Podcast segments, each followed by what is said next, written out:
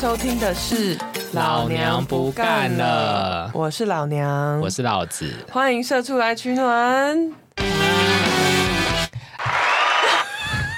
Sorry，放错音效。嗨，大家好，大家。好，不知道大家在疫情的期间过得如何？如果觉得隔离很无聊，可以听我们的 podcast 而且我跟老娘都确诊了。呀。非常神奇的是，我跟老娘其实住在不同的城市，嗯，但我们两个同一天确对，没错，但是要先澄清，就我跟老娘在确诊的前七天，我们没有碰没有见面，我们都在高原上，我们就是高原动物，在高原期确诊在。在这边先跟老娘的这个同居人澄清我本人的清白，就是在虽然说我跟老娘在同一天确诊，但我跟他在那七天前七天都没有见过面。对对，没错，而且我们两个居住在不同的城市，不是什么台北市跟新北市这种，嗯是就 exactly 地理上离很远。因为一个北部，一个南部啦，对，蛮 因为除了台北以外，剩下地方都是南部。哦，我是台北的高原期，可是你是南部的山坡，你可能个人要负对南部的高原起负一点责任。真的哎，因为我其实有点不懂，我怎么会在南部就是这么早确诊呢？我算是南部的先锋哎。但毕竟你的工作场所出入的人流蛮多的啦，这样讲会不会大家以为是 什么地方？对，还是什么 老子在菜市场之类的？没有啦。老子在一些酒店当公关。对，好的，那我们今天要聊什么？今天的老娘信箱终于有听众投稿了，又又按按错音错了。效。而且我们的心情留言板今天也终于有听众留言了，哎、我觉得这样算起来，虽然今天这一集是 双喜临门，对，双喜临门，又按错，好，谢谢我们本集终于收到听众的回馈，好感人哦我觉得很感动。真的。其实这发现这个节目有人在听，是对我们最大的支持。那今天的老子鼓掌要聊什么呢？哦，我们今天要来聊加密货币诈骗，今天的故事都好悲哦。还好吧？应该没有比我本人的股票户头还要悲。对，最近真的 因为最近就是看到股票账户真的亏很惨，所以我想要在网络上寻求一些慰藉就，嗯结果发现说哦，温暖很多，蛮多人被诈骗，温暖满人间。对，就觉得说，哎、其实我不孤单。嗯那我想我们今天，我现在就直接讲我们今天的结论，就是大家好好上班。对，不要裸辞。好了，那我们节目开始吧。好。好，我们先念一下心情留言板。好，终于有一位为生活忍耐的社畜在我们的留言板上留言他。是针对我们哪一集的留言？上一集有关职场灵异故事，哦，确诊员工被说不用再来上班这件事。好，对他说：“听到这集老板叫员工好好休息，等于不用来上班了。主持人们似乎很惊讶，但在我听来，这就是我们老板惯用的伎俩。只要员工请假，他就会用这种理由逼退员工。请病假的就说好好休息，请事假的就说处理好再来上班。结果员工一请假，就立刻退劳健保。”这个老板，只能说老板很有效率，而且对于这种行政文书处理非常的老练就蛮熟练的，对，很。熟练。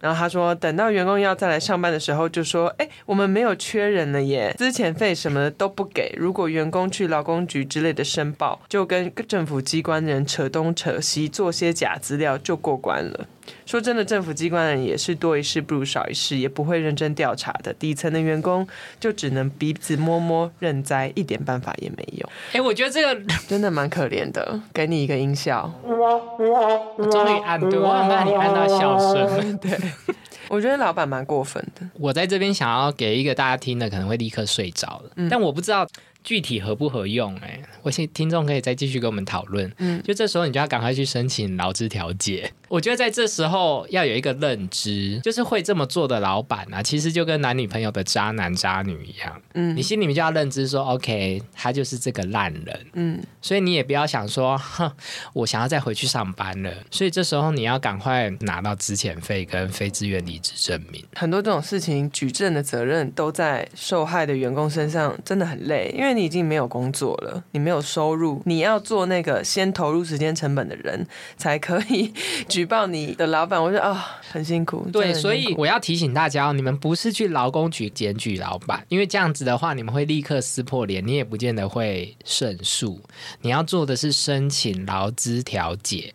就是因为你要主张说我没有提出离职的申请，所以你要什么 赖截图什么，就是你没有离职，但是老板无缘无故把你解雇了。OK，你要能够证明这件事，然后你去提起调解。我这边说的是调解，而不是去告老板哦。嗯，然后去调解说，因为你主张你还应该要有工作，或者是他要给你非自愿离职呃证明书，因为你有非自愿离职的证明书，你才可以去领失业救济金。嗯，调解的话呢，老板本人就得出席了。因为他如果没出席的话，他调解就会判他输。然后如果这个老板就是哦，他什么都不管，然后你也想要只想要赶快拿到钱的话呢，只要调解员在里面写你有这个非自愿离职证明的需求，但是老板无故不给你，只要在调解的记录里面有，你就可以去劳工局申请失业救济金。哦，很实用哎。分享给大家，没千万不要让你的我们的 podcast 竟然也有干货 千万不要让你的权益睡着。呀！这就是如果你跟渣男交往，你发现他劈腿了，嗯，刷到他的卡，为什么没有感情调解庭啊？有啦，以前有这种节有目吗，电视节目哦什么分手没有了。对对对对，好社畜的，们加油大家加油，加！油！Mm-hmm. 今天的老娘信箱要念一位听众的投稿，哎、我好期待哦！嗯那我在这边先说，整个故事的人事实地物，我们都有因为要保护投稿的听众而稍作调整。OK，该不会时间会回到两千年吧？对，所以如果有雷同的话，真的是纯属巧合，因为里面有很多细节都是我改过的，所以大家不要乱猜好吗？也不要去问是不是我同事，是不是我妹妹，你们不知道的，不会不会猜到的。好的，故事的主角，呃，他在一个台商工作，被外派到外地。这个故事的主轴是在讲说他老板有多恐怖。我们首先来叙述一下他在职两年以来老板的行为。第一个是，呃，他跟老板说他去做近视雷射，老板就跟他说：“你花这个钱还不如去隆乳好了。”我哎、光这句话就可以告老板了吧？对，好扯，好扯，而且好好特定哦。他不是说你去整形，他是说你去隆乳，这很扯哎，这可以拿去一周。我觉得这完全可以告他了。对，啊，完全可以告他，蛮好恶的。告可以告的罪状第一条我们已经记下来了。那老娘呢？就真的有老板讲这种话，嗯你当下到底要怎么反应？我会吓到，这就是职场性骚扰很很难解决的一件事。你不会预期到你在职场会遇到这种行为，我当下应该会先愣住，不知道要怎么办。当下没有反应，你就很难举证这件事情。那我想要问你，如果说今天你是一个旁观者，嗯就是老板说你花钱做近视雷射，不如拿去做隆乳。嗯，就这一位被骚扰的人说：“你都没做阴茎增长手术，我干嘛去隆乳 我就会大笑，以示支持那位同事。”广大的听众不要学。好，第二个事迹，有一次出纳从银行领现金回来，老板拿到现金以后就塞到裤子的口袋，在老婆跟其他女同事面前说：“你看，你看，我的鸡鸡好大。哇，”我觉得这老板疯了，你是说他把钱塞到裤裆里面吗？塞到对裤子的口袋里面。哦，所以他是哦，他是因为他口袋整个鼓起来了，所以他想说，你看我鸡鸡好大。对。那我只会说你鸡鸡好歪，跟你鸡鸡好方，对。或者是说，哎，我都还没去隆乳，你倒真的去做阴茎增长手哎、术了。对耶，你说的好。哎，我是不是算是哦，蛮老板，风趣你终于？你终于花钱做手术了，恭喜你！我算是蛮风趣的职员。对，好恶哦、这个老板好恶哦、哎，真的这也可以告吧？可以下十八层地狱。好告要告他的第二条罪状成立。对，第三个事迹，公开的在办公室表示，他不会用当地外籍的员工，因为台湾人就是好用命又贱。我不知道这一题要不要流告泪哎，流泪，因为我怕法官会说这某种程度上算是事实，所以 不不就是譬如说诽谤不成立之类的，这个可能告不成哎，所以我们还是维持刚刚要告他的两条而已。台湾人很坚强，OK，台湾很坚强，台湾 number one，OK、好，第四个事迹，他其实之前就有被别的员工到劳工局检举，但老板都觉得我们不在台湾，台湾的法律不能对我怎么样。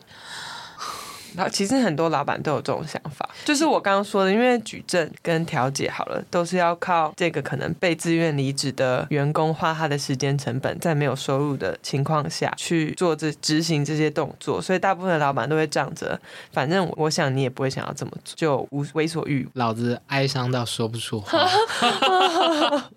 好，于是呢，这个主角就决定要离职了。那他在提离职的当下，被老板彪骂，What？情绪性的彪骂，彪骂到对主角说：“对我现在就是情绪失控，怎么样？你要我跟你下跪道歉吗？”然后老板竟然边下跪道歉边彪骂他。我觉得老板真的疯了。我觉得老板疯了，我甚至怀疑我前两条告不告得成的原因是，嗯你知道法院如果针对精神病 患是会减刑的，对对，或是无罪，好疯哦！超疯。而且老板是不是自以为自己在演乡土剧，然后旁边有摄影机、啊？风水世家。对对，你以为你在演哪一出啊？啊不，我今麦搞你鬼的，对。我今麦跪的，给你很新的。就是这个画面。Oh my god！就是这个画面好戏如人生。OK，但是因为主角的工作在这间公司是不可或缺，所以老板就未留他多待三个月。但没有想到，在这三个月的期间，老板的言语暴力跟情绪暴力变本加厉。然后最严重的是，他反而扣押他的薪水，然后逼这个主角在他停薪的那一天签自愿离职书，跟他说，如果你不签的话，那我就告你提前呃离职，然后罚你违约金。What？那他那那个员工是不是可以从那一天也真就真的不要去上班了？这个细节我就没有问了，我不想要问太多问题来勾起他的伤心往事。对，我们就假设他从那天就回家好了。好，对，因为我觉得老板精神分裂。有一点，老板好像一方面觉得这个我不在台湾，所以法律管不到我什么，好像自以为是一个 local king，对，然后突然又说：“哎、你那个你要给我签这个约哦，不然我告你哦。对啊，就一方面觉得员工离职没有安全感，但一方面又觉得你凭什么离职，气噗噗，然后逼他先去 自愿离职书。还好这位主角没有签，天哪，这个好重要，我们帮他拍手。不要感谢这么有骨气的主角。当主角跟老板说你这是违反劳基法的时候，老板就说：“这就是为什么我们有事先签合约啊，因为合约是比法律还要大的。”傻眼，所以是不是呼应我刚刚说，老板好像精神分裂？，对，老板疯了。于是呢，老板就回台去劳工局申请调解，但是公司方完全不愿意出席。你说老板回去申请还是这个来信的人、主角啊？主角，对不起，主角回台去劳工局申请调解，但是公司方完全不愿意派员出席。然后到这个时候，因为主角算是无预警的被解雇，嗯对，然后又要负担很多呃可能回台的费用啊等等，他已经完全没有钱请律师开调解庭，存款见底，只剩两千元，连柜台的人员都不敢置信。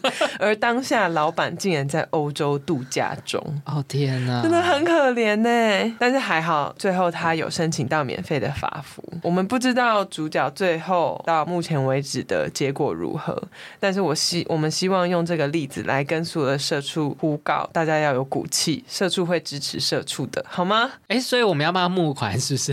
不要，不然社畜要怎么展现对他的支持？嗯，就可能多听我们的 podcast 哦，对，如果听到这里想要给这位主角任何鼓励的话，你可以写信过来，我们不会念出来，但我们会私底下寄给这位主角，好吗？然后主角最后提醒大家，有任发生任何事情，记得要录音举证。哦，真的。我觉得这很重要哎，嗯就是我在我以前的工作学到的学。有没有要说在以前工作学到的没有学到什么东西，但是嗯学到一件事，就是什么事都要保存证据自保。你要把你的录音笔的功能在手机上面设为捷径，随时可以点，点了以后，你把手机画面往桌子上盖，把手机放下来，其实录音效果都还是不错的。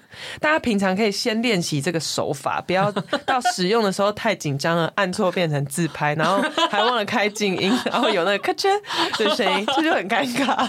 对，把 anyway 就是你要保存证据，不管是嗯主管传给你的 line 啦，他说的一些性骚扰的话，你都要录音起来，然后做这个调解的时候的施压的证据也，我想也是相当足够了。或者是你可以传给我们，让我们念出来也可以、啊。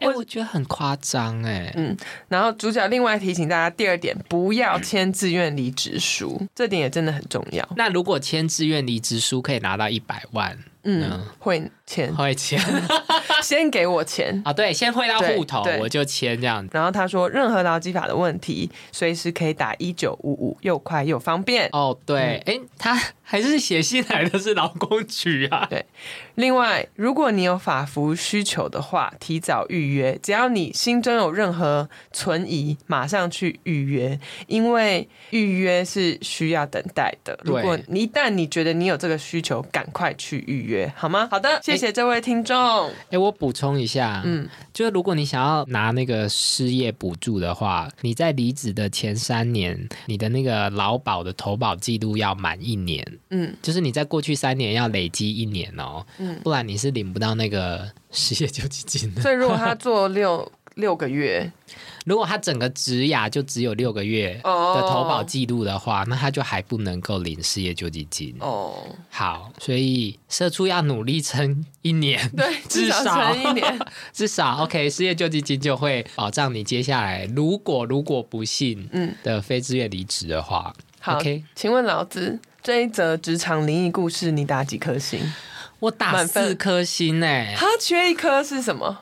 其实我有点想给四点五颗星，嗯然后四颗星缺一颗的原因是因为我觉得不好意思，因为老子对于灵异故事的要求比较高，这个范畴比较限缩在他跟老板两个人。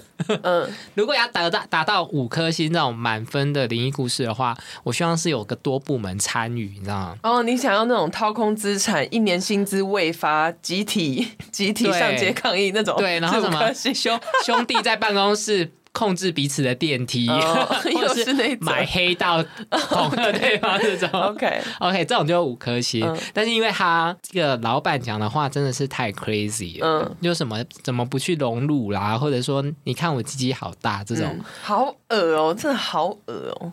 这种就真的很荒谬。然后后来又说出什么我的合约凌驾于法律之哦。上，这种、I don't know。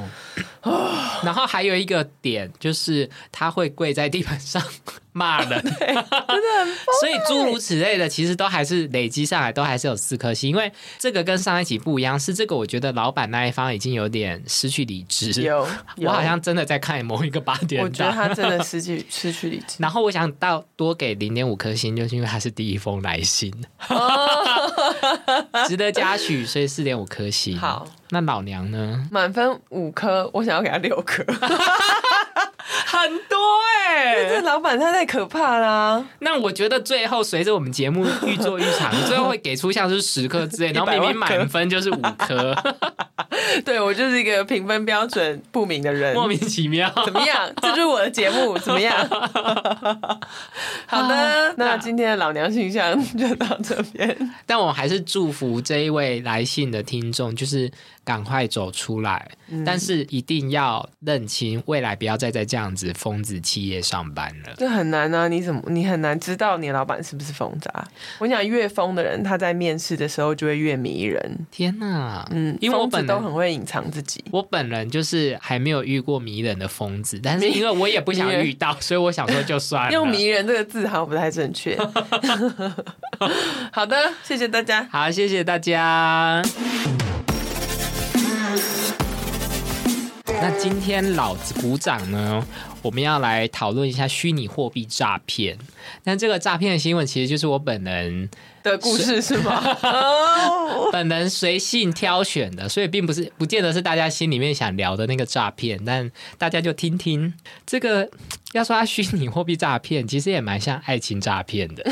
就五月初的时候呢，有一个关于兆丰银行中山分行的新闻。就兆丰银行中山分行呢，里面有一个诚信女员工，她是做存款经办的。然后呢，这则新闻爆出说，这一位诚信女员工呢，盗走了九百八十一万三千四百五十元，非常精确的一个数字。那导致他这个非法占有这一些钱的原因呢，竟然跟虚拟货币和爱情诈骗扯上关系。哦，说到诈骗，又讲到这个 爱情的部分，就要请教这个交友软体的专家老娘。嗨，我是老娘，我是交友软体专家，你好，请问欢迎上这个节目，欢迎你来上这个节目哦，谢谢，我很荣幸。请问老娘在过去就是使用交友软体的经验，有遇过诈骗吗？诈骗没有，可是有遇过，很明显他是健身教练，是要找学生的。那这样你还会右滑吗？我本人是没有啦，可是他的照片确实就是身材很好。好，这个新闻就是说，为什么这个诚信女员工会做出这件事呢？就是因为她在去年二零二一年的时候呢，她利用交友软体 iPair，、嗯老娘有听过这个交友软体没有吗？哎、哎、她在台湾大车队的那个计程车上的广告有够多哎、哦是哦，你有印象吗我没有听过，iPair，我和你 iPair，这是 YouTube 的广告尴吗？好吧，anyway，就是某一个交友软体。嗯好，那他在上面配对了一位男性，叫做走。啊，走路就是的走吗？？Yes, walk。啊，好，但是这一位陈小妹妹呢，就跟他 match，了因为她好好像二十几岁而已，就跟他 match，然后走就用这个花言巧语，就是虏获了他的芳心，给他了一个婚姻的未来。那这一位陈小妹妹呢，她就对这个婚姻的未来很有憧憬嘛，嗯，所以呢，她就把她自己的存款都交给了这一位走先生。哦，因为走先生宣称他在投资加密货币，而且可以赚非常多钱。嗯，所以，如果这一位诚信小妹妹呢，就是有投资她的话，她就可以赚大钱。那他们未来就有很多的结婚基金可以一起去结婚。嗯，可是这个陈小妹妹呢，身为这个银行员，而且她才二十几岁，所以想必存款也是普通，嗯没有到很多。嗯，她就是她把她的存款交给走，可是这个钱呢，那没有办法满足走的胃口嘛。嗯，所以走的胃口，结果你知道走跟他说什么吗？嗯走说：“好，那不然我去死好了。啊，”那陈小妹妹就说：“不许你这么说，这又是你再这么说，我不理你喽。”那走这时候就知道说：“哎，陈小妹妹在银行上班。”嗯，我这样一直讲，会不会大家一脑中浮现一直是小学六年级国中？好，这个诚信女职员在银行上班，她就开始怂恿她去侵占公款。天哪，好，所以你知道这诚信女员女职员就真的听信这个走的怂恿，嗯，她就从二零二一年七月六号起，哎，这个有非常精细的一个犯案时间，因为她是。本人担任这个分行的存款经办，又是 ATM 的负责人，嗯，所以他就会一起去办理这个 ATM 的补钞啦、整钞啦。嗯然后他就利用这个乡里呢，每次打开 ATM 又临时有事必须离开的时候，这个乡，他就从 ATM 里面 A 走要补钞的款项。而且根据新闻的这个说法呢，就是前前后后偷了十次，也就是说这个乡里一天到晚在上厕乡所。里啊，乡里啊，所以呢，他就这样子前前后后呢，就偷了七百多万元，从这个 ATM 还有从分行的金库。他们又说，就是因为当时兆丰银行中山分行好像又要进行一些不知道搬迁还是什么之类的，所以整个分行里面就是很乱啊，哦就像一般人要搬家一样，所以银行也不会比你家整齐到哪里。然后这位诚信女职员，她就趁趁机走进金库，堂而皇之的拿走可以这样子走进。去哦，我不知道，因为根据老子对银行业的了解，好像没有办法这么容易走进金库哦，就跟走去厕所一样。对，但是那个门比这厕所的门重很多。而且，哎、我想问，ATM 不用点钞吗？要他不会每一天对账吗？对，说余额多少领出来多少吗？好，老娘就讲了这个广大的这个网民 的疑问是吗？的疑问，嗯我不能代替兆丰银行回复，因为他们可能是一个有严格内控机制的一个银行，但是他们的中山分行看起来非常的松散。刚刚我不是说他总共侵吞了九百八十一万三千四百五十元吗？嗯所以从兆丰银行的 ATM 或者是兆丰银行的分行里面取走的七百多万之外的钱从哪里来的呢？这个中山分行的客户呢，其中一个就是。Chanel，嗯 Chanel 会存现金给中山分行，嗯，所以他们，的现这些金牵扯越来越大了。每次都是一袋一袋的。Oh my god！OK，所以这位诚信女女职员呢，她要趁着大这个大家不注意的时候呢，会从这些现金袋里面呢，又再拿走一些钱。那不就少存了吗？我觉得老娘不愧是这个非常灵敏的这个网民的代表。但是老子要在这边跟大家解释一下，就是就是普罗会计人员在公司里面的时候呢，常常有一个科目叫做在途现金。哦，所以呢，当会计人员发现银行账跟自己想要存进去的钱有一点点不一样的时候呢，会计人员就会把它转到在途现金去，就好像想象这一笔钱还在运钞车的路上，还没有进到银行，然后他就用这个手法呢，在 A 走了这个精品公司两百七十四万三千四百五十元。的现金，OK，所以总共呢，他就偷走了九百八十一万三千多元。他很聪明哎，而且我不得不说，他也蛮好运的，嗯，因为根据我在银行的朋友，他们说，他们每天下班之后要结账嘛，嗯然后结账有时候少十块，嗯整间分行都在找，整间分行不能下班哦，为了这十块。啊自己掏出来可以吗？最后真的没办法，我就会自己掏出来哦十块来补。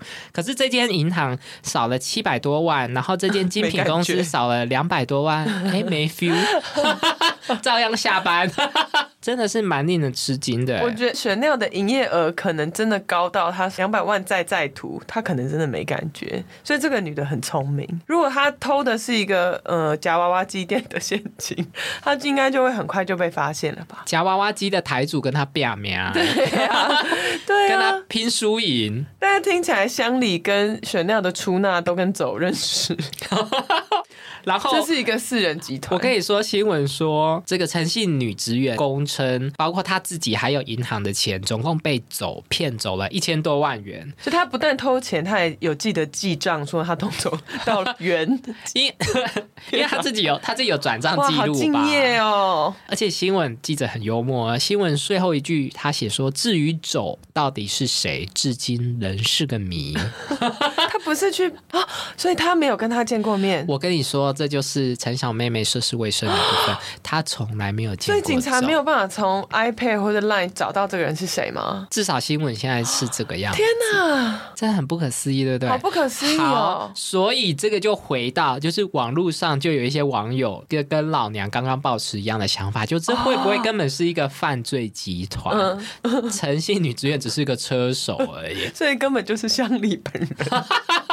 就说到底为什么乡里一天到晚在上厕所，一天到晚就是要中离？等一下，我们都是臆测哦，乡里请不要来告我们，对，完全没有证据，我们就是 在乱掰。没有，我刚刚也没说，我们说这些都是网友的意见。对对对，PTT 网友去好像是 Finance 版，根本就是 Chanel 的出纳跟乡里联手骗陈小姐啊！哎、你还讲出手没有出纳，我不敢说哎、Chanel 那一中餐店的出纳，I don't know，我不敢说。我我我唯一会说，他是有计谋的在做这件事情，搞不好他，因为他现在是被起诉背信罪，嗯跟就是银行法的背信罪跟嗯刑法的伪造文书。嗯可是这一些罪的的这个刑责时间，嗯如果换算，假设他一千多万，最后都是他自己拿的话，他在狱中每每个小时的时薪蛮高的。因为我但但是这也是臆测，因为我本人不知道他会被关多久，或者会不会钱吗？他好像他要背负还钱的责任吗？这个成女好像要，啊，但是他一千多万呢，他现在当然还不出来啊。这一辈子就这样嘞，对，所以一千多万很多哎。我觉得一千多万很多哎、来算一下，如果一年存三十万好了，一千多万要三十三年。对啊，他现在二十几岁，感觉他出狱以后有可能会铤而走险，再做一些高风险、高报酬的工作。哎、你是不是就是我在 PT 看到那些网友留言的人我我啊？发誓，我真的没有看这一则新闻，我完全没有听过这一则新闻。因为你知道 PDD 的网友的推文说，他说很多人就是被诈骗集团诈骗之后，嗯然后就没钱嘛，然后可能譬如说还不小心成为车手，然后入狱之后，嗯他们出狱反正也没别的工作会那个，他们自己就加入诈骗集团。嗯，天哪！所以就是像你刚刚说的，他就出去就听了轴线就。落入一个恶性循环。对啊，我就再分享一下最近的一些关于这种有点类爱情诈骗的新闻。嗯就前一阵子的时候，有一名四十几岁的这个中年妇女呢，她到银行要去汇钱，那她要汇好像蛮多钱，好像几十万吧。嗯，那银行的行员就哎机灵的问她说：“小姐，你汇这么多钱是要干嘛呢？”她说：“她要汇给马斯克。伊朗马斯克吗？”没错，然后是中国抖音的那一个还是？然后行员就问他说：“说你知道马斯克是谁吗？”他说：“哦，他就是一个公司的 CEO。一个公司？”然后他说：“为什么要汇钱给他呢？他说收购 Twitter 缺钱，他讲这句话，就是我自己加的啦。但是他他就是要汇好像五十万给马斯克，然后警察就我不想让他卖股票。警察就去现场劝导他，还说：“你不觉得马斯克为什么会有台湾合作金库银行的账户？河库算是蛮 local 的一如果是件花旗就算了，对啊，就是会到河库哎。但是我看新闻的截图，马斯克的确都用英文跟这位中年妇女说话。那他的文法有错误吗？我啊，我没有仔细看，因为英文没有老娘那么好。然后他还有说，马斯克还有教导这位中年妇女说，如果银行行员问你为什么要汇这么多钱，你要告诉他说，呃，对方是他的这个商业伙伴，然后他这个人很可靠，很有信用。我想说银，好可怕哦！银行员如果真的不认识，还想说哇，马斯克真的是一个很有信用的，没有，马斯克在推特上面反反复复，I don't know。那我跟他讲另外一个以色列的军医，嗯就是呢，台湾有一个六十几岁的阿嬷，她也是要去银行汇钱给啊，也是汇好几十万要给这个宣称是在以色列的这个无国界医生，嗯因为他说以色列现在正遭受乌克兰猛烈的攻击。啊所以他要他需要这笔钱来逃出以色列，啊！然后银行行员就说 乌克兰现在被俄罗斯攻打，没有攻攻击以色列。我觉得这些诈骗集团，要么就是其实很不想成功，要么就是平常真的不关心时事、哎，你要挑也不要挑 Elon Musk 吧？哎、我想，你所以挑个冷门一点的吧。哎、我觉得我们有一集，我想要邀请诈骗集团的员工来来跟我们聊聊，他可以不露面，他就跟我们线上，不知道其实我们两个最近都有被打诈骗集团的电话。我这礼拜收到一个某知名量贩店 打来的电话，我一接他就说：“你好，我是叉叉叉店的会计部，就是那个很典型的说你的订单变成重复扣款，所以问你要不要取消。对，好老套哦。然后我就说：“你刚刚是说是叉叉量贩店的会计部吗？我也在那一家店的会计部上班呢。你是哪一家店的啊？”那位中国籍小姐竟然说：“我坐你旁边。”我在捷运上，捷运很大声，我没听清楚，我就说：“哈，你刚刚说你坐哪里？”她说：“我坐你旁边。”然后就挂了。哎、他还没有讲完就挂，他还真的确认你有听到对，我坐你旁边。他好机智哦，而且好有幽默感哦。那我跟大家分享，就我跟老娘接到同一通诈骗电话 而。且可能是同一个人，对不对？对，因为也是一位就是带着中国腔，但是声音听起来是中年女子。蛮温柔的。他也是打来说，哦，就是我是某某量饭店的这个会计，然后，嗯、你的你你什么，你在我们这边购买了什么东西啊？然后我们店员给你签名的时候，你签错了，签到重复扣款单什么？然后我就一直说，哎，我听不是很清楚，你可以再说一次吗？然后我觉得到后来他 有点不耐烦。其其实我也只是请他重复两次而已。结果在我还在想说我要怎么做的时候，他就跟我说，反正你现在就是会被重复扣款，那你呢要选择就是现在就去取消取消这个扣款，嗯或者是你要继续储值，那你未来来我们这边买东西的时候就可以用。然后我就想说，哦，好方便哦，我就说。那我就留着好了，反正我以后也会常常去那个卖场买东西。你是真心回答。结果，哎，他就说好，哎，然后就把电话挂掉了。他好可怜哦，我当时以为他会试图鼓励我说：“没有没有，你现在就要解除。只是糊口饭吃而已。”所以我我其实就想说，而且他打给我说已经晚上八点半了，所以他其实其实蛮想下班的、啊。好可怜哦。因为我有另外一个朋友跟我分享，他在听的上面遇到诈骗集团，嗯他跟我其实是带着哀伤的口气，嗯因为他说他原本以为在交友软体上面的诈骗集团都会对你大献殷勤，哦，结果他说没有，他觉得他遇到的那个诈骗集团就是爱聊不聊，然后如果他没有主动敲他，那个诈骗集团也不会跟他聊他天。本来想要利用他有恋爱的感觉，对，结果因为知道那个诈骗集团的照片是某一个男网红的照片，哦所以他其实一看就已经知道这是诈骗集团了。但是他当时还是有点抱着说好，那我就看你能够使出什么花招。结果殊不知这个诈骗集团职业倦怠，只能说害人之心不可有。真的是好。哎，我想要分享最后一个小花边新闻，其实是有关于兆丰银行的。就是兆丰银行的工会今年一月的时候，请全体员工对他们的董事长是说，请问你们觉得这个董事长是否适任？嗯，然后兆丰银行工会发出了五千四百八十张问卷，回收五千三百七十五张，回收率九十八 percent 哦。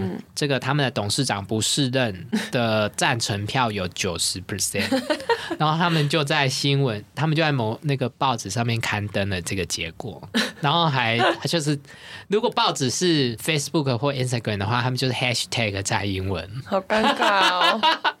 对所以这个兆丰银行遇到这个员工诈骗然后董那个董事长又员工投票说不是人。那就祝福兆丰银行就是早日走出这个阴霾。对好好的整顿走向光明的未来。好。